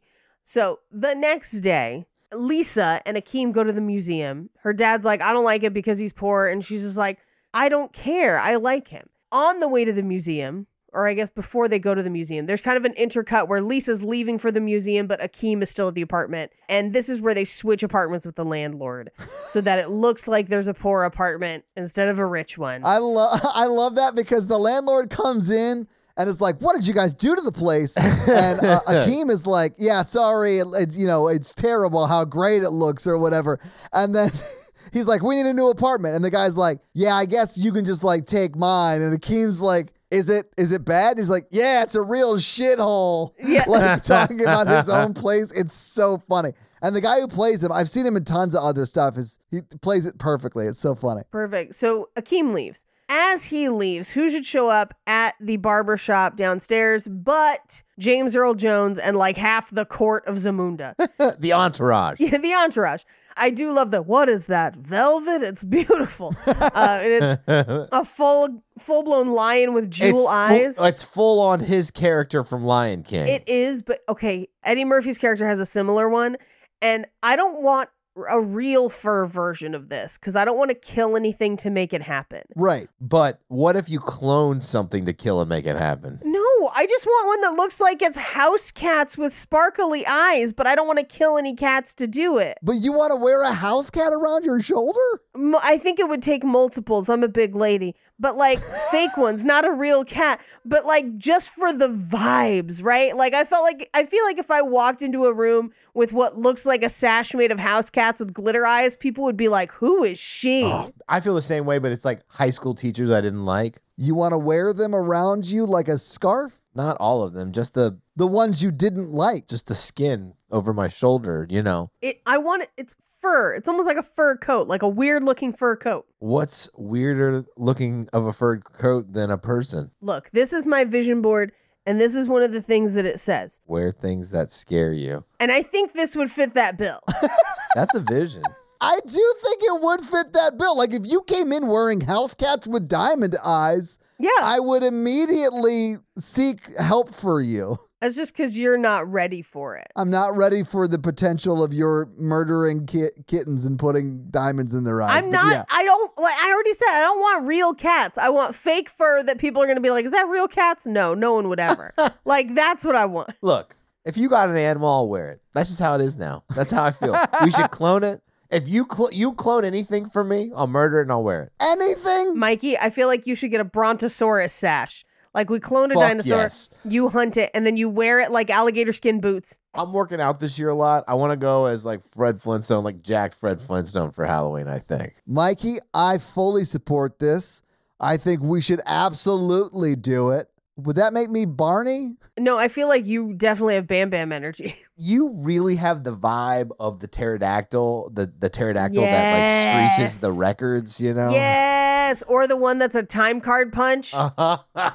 I don't know enough about the Flintstones to be offended, so I'm gonna let it slide, I guess. Okay, well, I'm going. I'm gonna go as a cool mid-century modern Lilo Dallas, so you guys can suck it. Yeah. Multipass. But anyway, if I did survive a Jurassic Park dinosaur trying to kill me type incident, Uh huh. You would definitely wear it. I think in the future that Mikey wants at every clothing retailer, you would have to hunt the dinosaur they're gonna make the leather pants from. okay, I'm gonna need monkey's paws, like big monkey's paws, uh huh. as a bra. Like you know that shot where it's like Janet Jackson and a guy's holding her boobs up. They actually make those now. The brand's called Hoo Hoo Tatas. Willem, one of the drag, one of the drag queens I follow, cast her own hands to make a bra out of her own hands. I respect the hell out of that. and it looks amazing and i I love that. my hands are not big enough but i have thoughts about ways to maybe make something like that happen All right. wear what scares you hands I can't wear heights. yeah, you can. Tom Cruise has been doing it his whole career. Oh, that's funny. You didn't laugh at my hoo hoo tatas joke either, Mikey. God, I thought that was going to get you. I don't know if clothing puns are for me. Maybe like a bread thing. Yeah, you're notably very good with that. look let's keep this dinner rolling We need uh, to move on, Paige. I think we're done. Let's just no we're not done anyway it's fine. Wrap it up. they they go to the landlord's apartment which was their apartment then they go down to the one that arsenio hall is in and they're like the fuck is wrong with you we're gonna punish you by having you stay at our suite at the waldorf and he's like thank god like oh n- yes so tired of queens but this is how they found, find out that he works at mcdowell's so they show up at mcdowell's and mr mcdowell's like hey i'm pretty sure that he's out with my daughter lisa if he comes by i'll call you great so they come back to his house, Lisa and Akeem. They've been at the museum. They end up making out to avoid seeing the picture of his family in the museum because it's artifacts from Zamunda. Yeah. And I do love that we do see Mr. McDowell on a hamburger phone. It is a good touch. It's a very fun hamburger phone. I giggled. Fun fact, it's the same phone from Juno. it's the same one. I mean, I don't know, but it's like the It's same not. vibe. It's like the Same it's like a vibe. hamburger phone. Yeah. But he's also reading the McDonald's operation manual. yeah. as he's on the hamburger phone, which again, that's how you know that McDonald's did sign off on this because it's fully their logo. Yeah.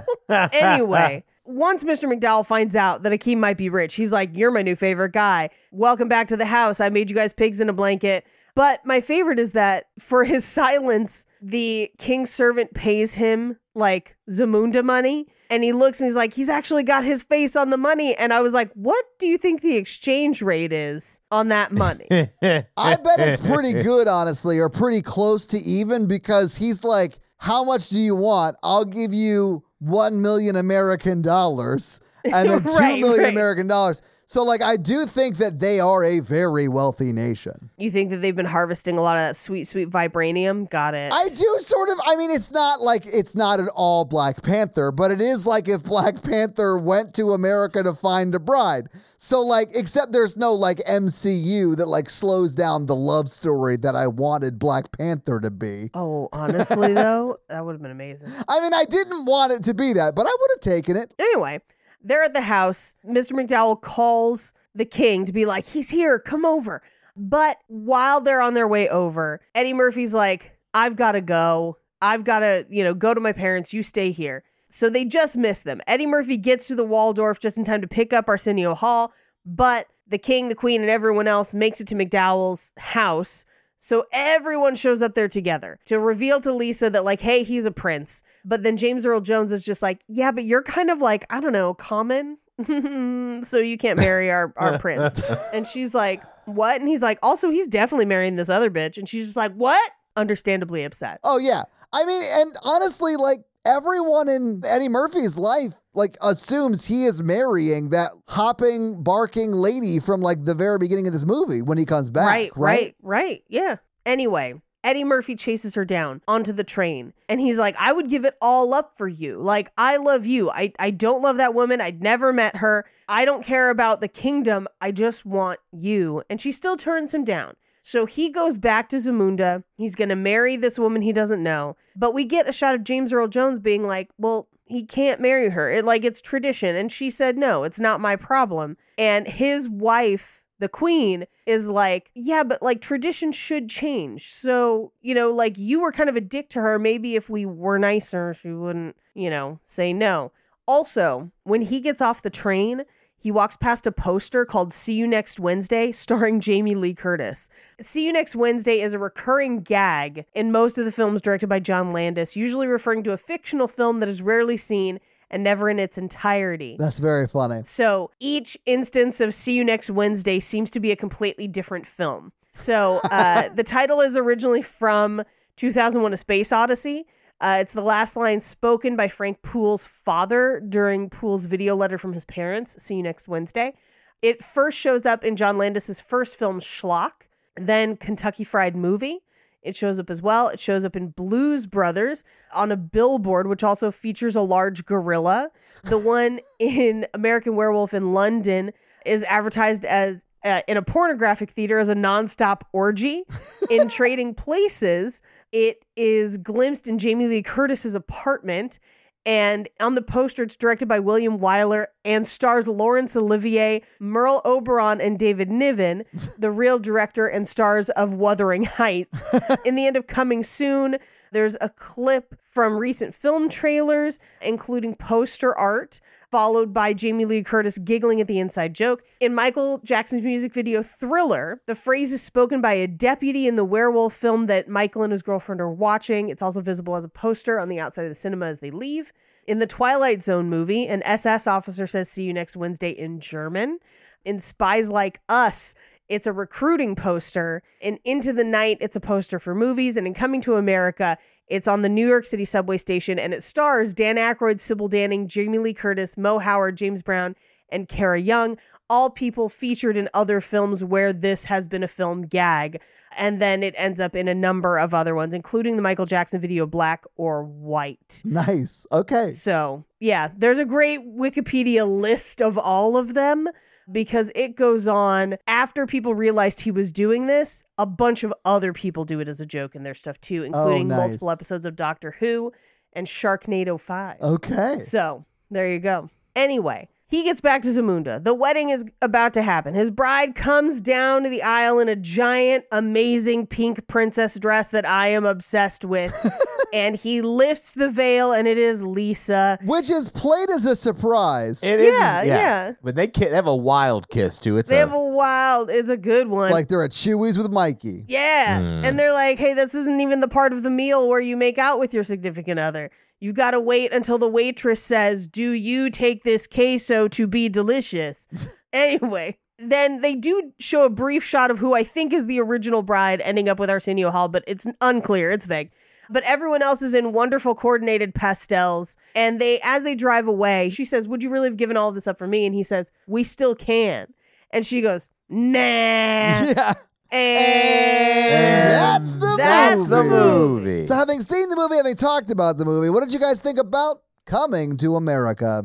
it's a classic for a reason. I Yeah. really en- enjoyed it today. It's it's a lot of fun. It does very much feel like a this era SNL movie. Yes. which I like. I'm here for, but I do understand that like the, it- that when you break away and do like the bits that feel like SNL sketches, it does slow down the pace of the movie. But I like it. It's a great movie. I like it, and I guess I would have like I liked it more uh, before Eddie Murphy went into the whole clumps error or what. Like Era. I think Yeah. era Oh, what movies were those? Nutty Professor is how it started. yeah, The Nutty Professor. Yeah, Nutty Professor, Nutty Professor 2, and Yeah. then the clumps. the clumps. Yes, And then Norbit. yes, seeing it for the first time, you're just like, I know what's to come, and there's like more dread with it. Did you know the Norbit's a rom com? So is Nutty Professor, I think. kind of, yeah, in a way, yeah. I- I'm sensing a theme month. and Eddie Murphy plays everyone theme month. That'd be wild.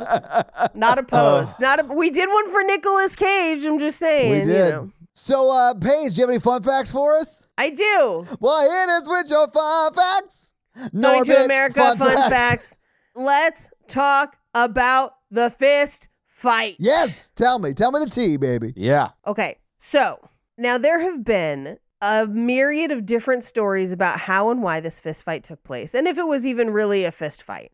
But the story that multiple people seem to agree on is that Dave and Barry, the screenwriters who were on set for most of this movie and even briefly take over some coordination and I guess like calming people down duties as this happens, they were not only the writers of this movie, but they were in the process of writing a pilot for Eddie Murphy's production company.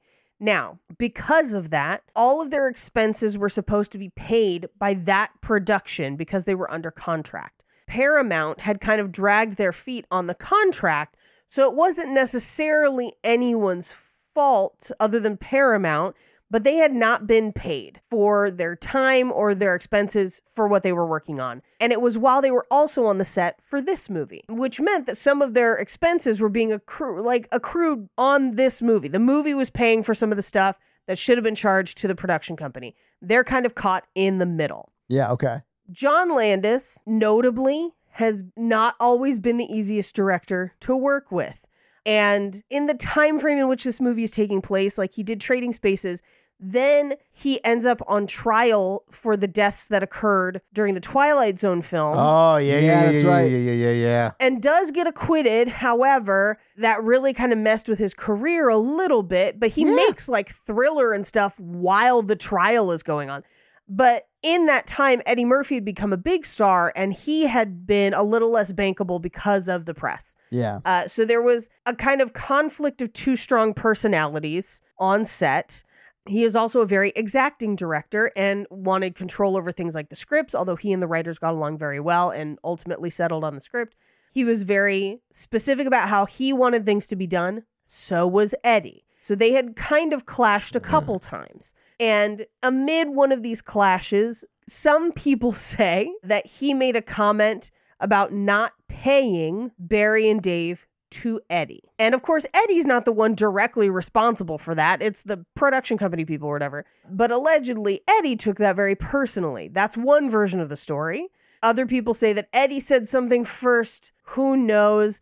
I feel like I've heard more people say that John Landis made that comment and Eddie did not react well to it. Sure. And allegedly, he put John Landis in a headlock, is what some people say. Some people say John Landis swung first. It's unclear. No one has a directly clear recollection of what happened, but Barry and Dave separate them, and John Landis gets in his car, calls his lawyer, and says, Get me off this fucking movie, whatever you have to do. Good I am lord. okay. Fucking out. I am out. Eddie retreats to his trailer, furious. But he's not going to leave the set. It's his movie. This is his baby, right? Uh, apparently, John Landis's lawyer is like, "Hey, I called the studio, and if you leave the movie, they won't pay you, and you kind of need money right now because of the stuff. So you're going to have to figure this out." So he comes back to set, and Dave and Barry kind of act as the go-between that day and they go to John Landis and say that Eddie apologized,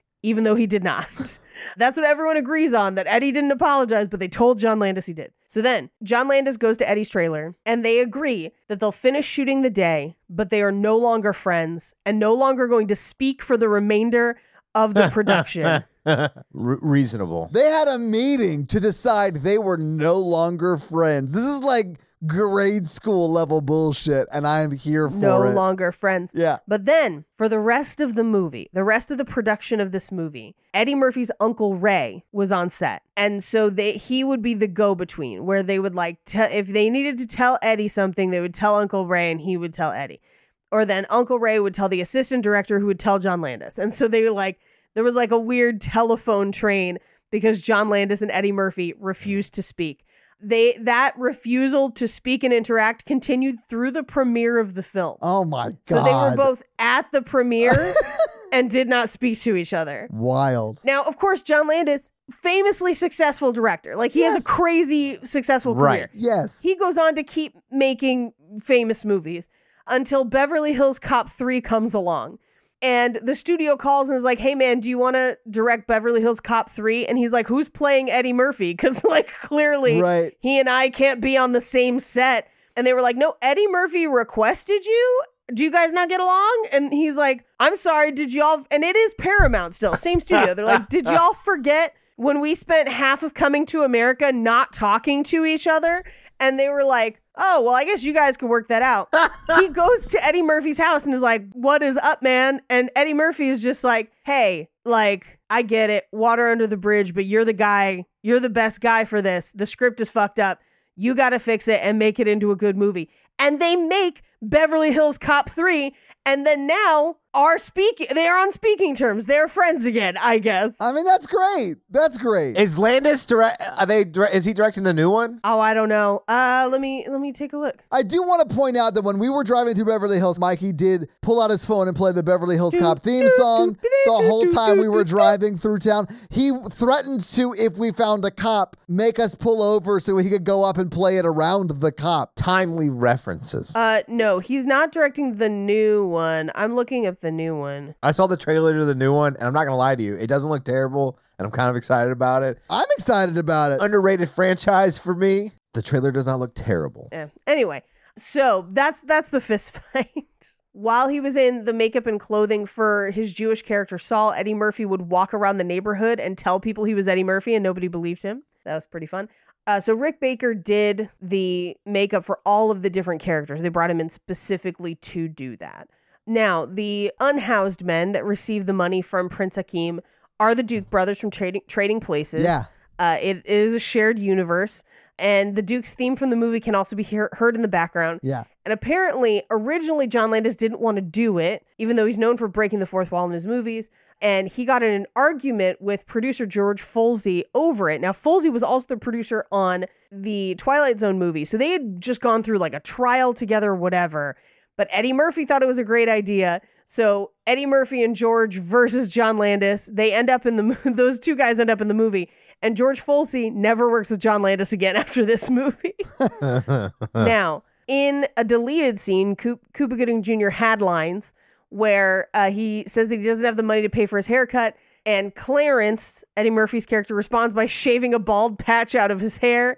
Uh, but that scene was deleted. Oh, they shaved his head and then cut his seam. Oh. Oh, Yes, they cut his scene. I mean, he goes on to be a hugely famous star, so like whatever. Sure, sure, But sure. yeah, like that's so sad. Oh, okay, let's talk about the dance again. So Paula Abdul obviously borrowed a little bit from her Can't Buy Me Love dance that she choreographed.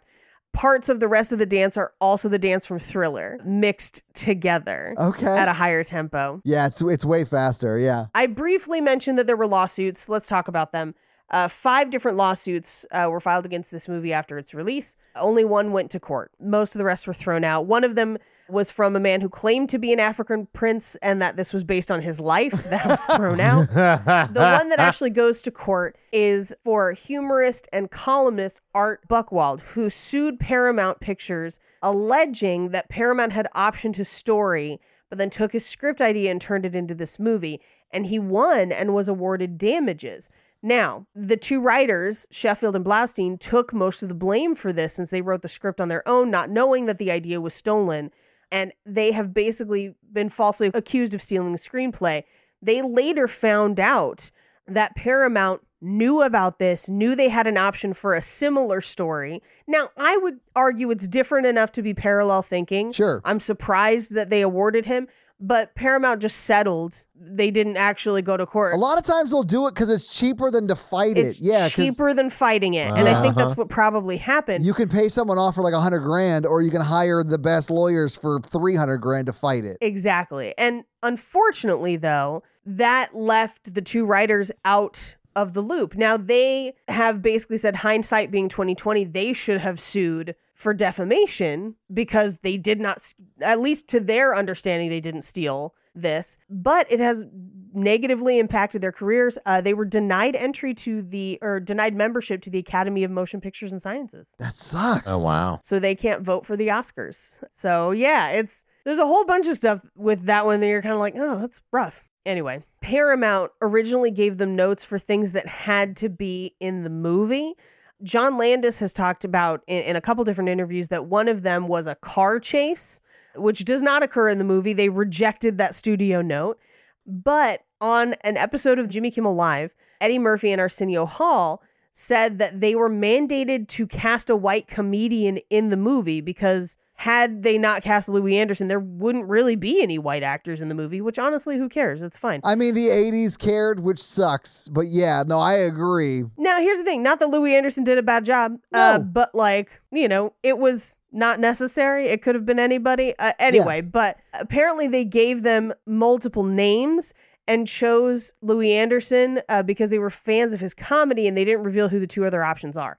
I don't know how true that is, considering Louis' story is very different, but that also could have just been Louis not knowing what the studio was doing. Yeah, And Louis was a stand up at the time of some note. I mean, he had been touring for a long time, he was a well known stand up comedian. It's very possible that both stories are true, just from different perspectives. yeah, I really liked his cartoon Life with Louie back in the day when I was a child. yeah. Right. What was a good one? Okay, so some of Eddie Murphy's entourage demands included a fifteen hundred dollar a week personal trainer, which that doesn't surprise me. That's I that's normal on most Marvel movies these days, but at Yeah. the time it was unusual. Round the clock chauffeur service, a valet, and a thousand dollars a week for his brother to appear as his stand-in. So Charlie Murphy does appear in this movie as a stand-in multiple times. Heck yeah.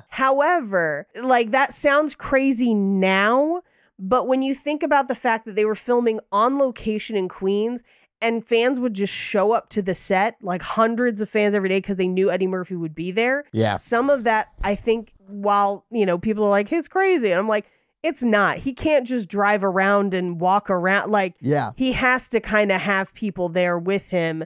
So that kind of makes sense.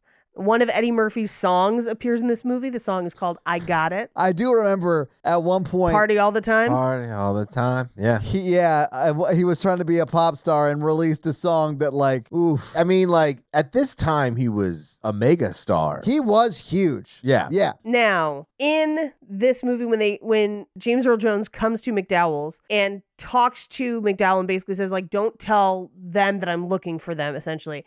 He says, quote, no, do not alert him to my presence. I shall deal with him myself. This is actually a callback to Return of the Jedi, in which he has a similar line. Yeah. No, leave them to me. I will deal with them myself. And that's also basically connected to a line in Empire Strikes Back where he kills an admiral for an error saying they've been alerted to your presence. Yeah. So they kind of combined the two. Awesome. In 2015, I'll end on this one. In 2015, John Landis revealed that he feels like the movie is too slow and he requested that Paramount allow him to produce a director's cut for the Blu ray edition, which would have shortened the film 15 to 20 minutes to improve its pacing. That's a little bit under what I said. Oh, that Yeah, makes yeah, me yeah. so- I feel so vindicated. Paramount refused, saying the original movie was too successful, which honestly, I Yes. agree. If once it's that, you can't do Yeah, anything. Yeah. right. yeah. Uh, you know what? One more. Rick Baker, who did all the makeup in this, also would go on to work on Nutty Professor, Nutty Professor 2, and The Clumps and Norbit. Of course. And those are your fun facts. Well, thank you for those fun facts page and the bonus fact. Let's talk a little bit about box office. So, what do you think the, and I'll be honest with you, this is an estimated budget for Coming to America was in 1988? It looked big. It looked big budget. I actually know. I have to recuse myself. I know Okay. all the box office stuff. Yeah, it happens when you got to do that research sometimes. I'm gonna say 14 million Okay, Mikey, I think you might be surprised to know it was $30 million in in 88. 88, which is Big budget movie. Yeah, that's $77 million today, roughly. 77.2 technically. So this movie came out on July 1st, 1988, and it was number one in the theaters the week it came out. It beat the number two movie, Who Framed Roger Rabbit. Number three was Big. Number four was Bull Durham. And number five was Crocodile Dundee. The 80s had some movies, guys. Yep. Anyway, what do you think Coming to America made in its opening weekend? I have to recuse myself again. Mikey, what do you got? 13 million. You're a little far away. It was $21.4 Good million God. dollars in its opening weekend. Yeah, it was number one for its first three weeks, number two in its fourth week, number three in its fifth week, number four in its sixth week, and then it finally fell out of the theaters 12 weeks later. And even that last week, it was 10 in the theaters and was only in 830 of them. Anyway, this movie was a hit. What do you think it made domestically in the box office? I think I also have to recuse myself on this one. Okay. Sorry. No, no, you're good. Mikey, take a guess. 140 million. So it brought in $128.1 million domestically, but hang on. It also brought in another $160.6 million internationally for a total of $288.8 million worldwide. Uh, and if you adjust that for inflation, that is roughly $743 $1.8 million today. So this movie made a lot of money. I mean, even in the $88, it was a $30 million budget, again, estimated, and it brought in $288.8 million in 80s dollars. That's crazy. That's like Avengers money. Yeah. Anyway, that's your box office. So, Mikey, do you want to hit him with that romance scale? Yeah, our romance scale is a scale of one to four of how romantic we found this film today. Right. Page. I'm going to go one and a half. I feel like this movie is a lot more about Eddie Murphy's journey than their romance, but there is still some romance in there. I'm going to go like 1.5. Yeah, I'll, go- I'll go one, but largely because it is really like from Eddie Murphy's perspective, we don't really get a lot of the romance of them falling in love, just that he like hyper focuses on this one lady and eventually achieves the goal of falling in love with her. You know, it's not like a lot about the romance itself, but I like the movie. I also give it a one because it's like cute, but it's not like romantic. Yeah. And that's our romance scale. So this week I made you guys watch Coming to America. Paige, do you want to announce who we're having on and what their movie is? Since it's technically your turn in the rotation, but Sure, sure, we're sure. taking a pause in the rotation to do this, right? So yeah, Yes, there was a lot of requests in the Facebook group to bring back a favorite guest. So Crystal will be joining us again. Uh, very excited. And Crystal picked Why Did I Get Married? Okay. So that's what we'll be watching next Ooh. week. Oh. I have not seen Why Did I Get Married, so I am looking forward to uh, seeing that for the first time and then hanging out with Crystal, who I do enjoy a lot. She's great. yeah, of Yeah. course. So, Mikey, do you have a review for us to read? Yeah, S.C. Grinner. Well, what does SC Grinner have to say? Four out of four lion roars. Oh, all right. That's uh, Mm, that's a okay. very sexy review right there. They say, love, love, love this podcast. Aw. Special shout out to the neglected Todd because I am What? too a younger sibling. Ugh. Heart emoji. uh, keep up the good work. You did. You really did have me at hello. P.S. If you're feeling brave, you can play the romancing the pod drinking game. Pick one of the following. Drink when Paige says anyway. Mikey talks about being single, and Todd just says Mikey. I love how mine is Five I just stars. say your name, Mikey. Say my name. well, thank you very much for that awesome five star review, uh, SC Grinner. And if you want to have Mikey read your five star review, leave us a five star review. Now, I'm going to read a comment from our Spotify episode. In fact, our most recent one, which is the Just Right episode, literally just came out today. And I'm going to be honest with you, there were a lot of comments that were like, Pro 48 Oyster Lady. I do definitely Thank think you.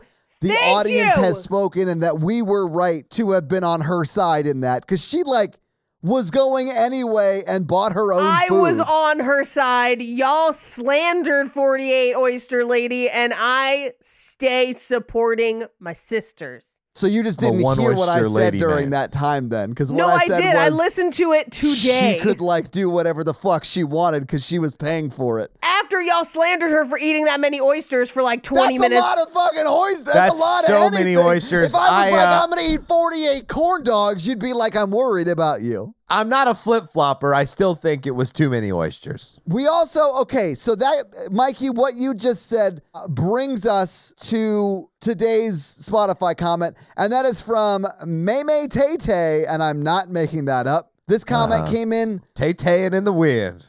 Tate in the wind. this comment came in nine hours ago, which means it was pretty close to like as soon as they finished listening to it immediately after it dropped. Like it's that Good, kind of good. fan. Anyway, and it says, I love oysters. Okay.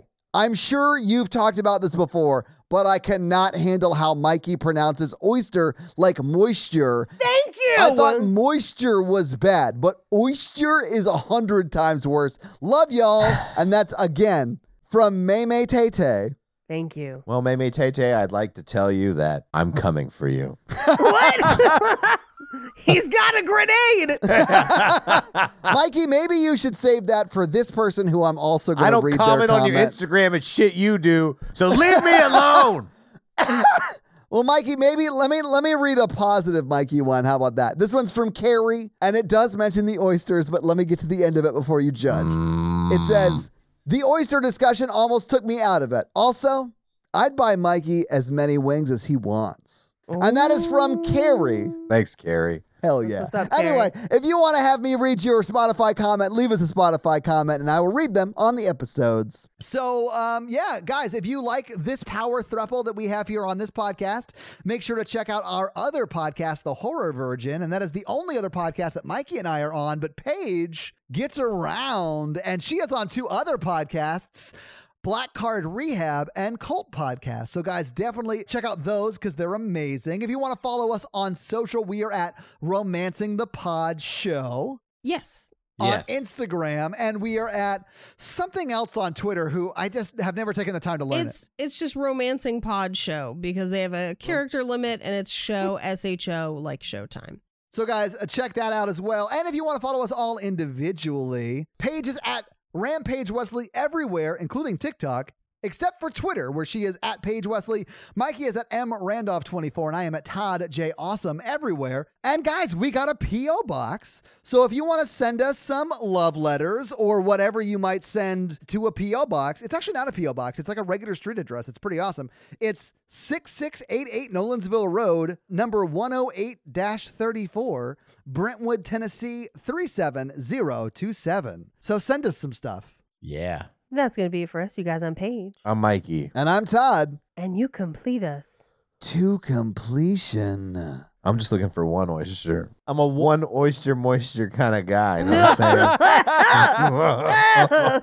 hey, Mikey, is my phone ringing over I can there? Do you have find my phone? I can Sorry. find the pearl. What Todd, you saying you lied to your wife on your wedding day is the wildest story and it's my perfect moment. It's a perfect moment for me. I honestly don't feel that bad about it. You know who didn't get hurt? Anybody. Well, at the end I think you guys didn't do well. Oh, but that was like largely because we were 25 years old. Yeah.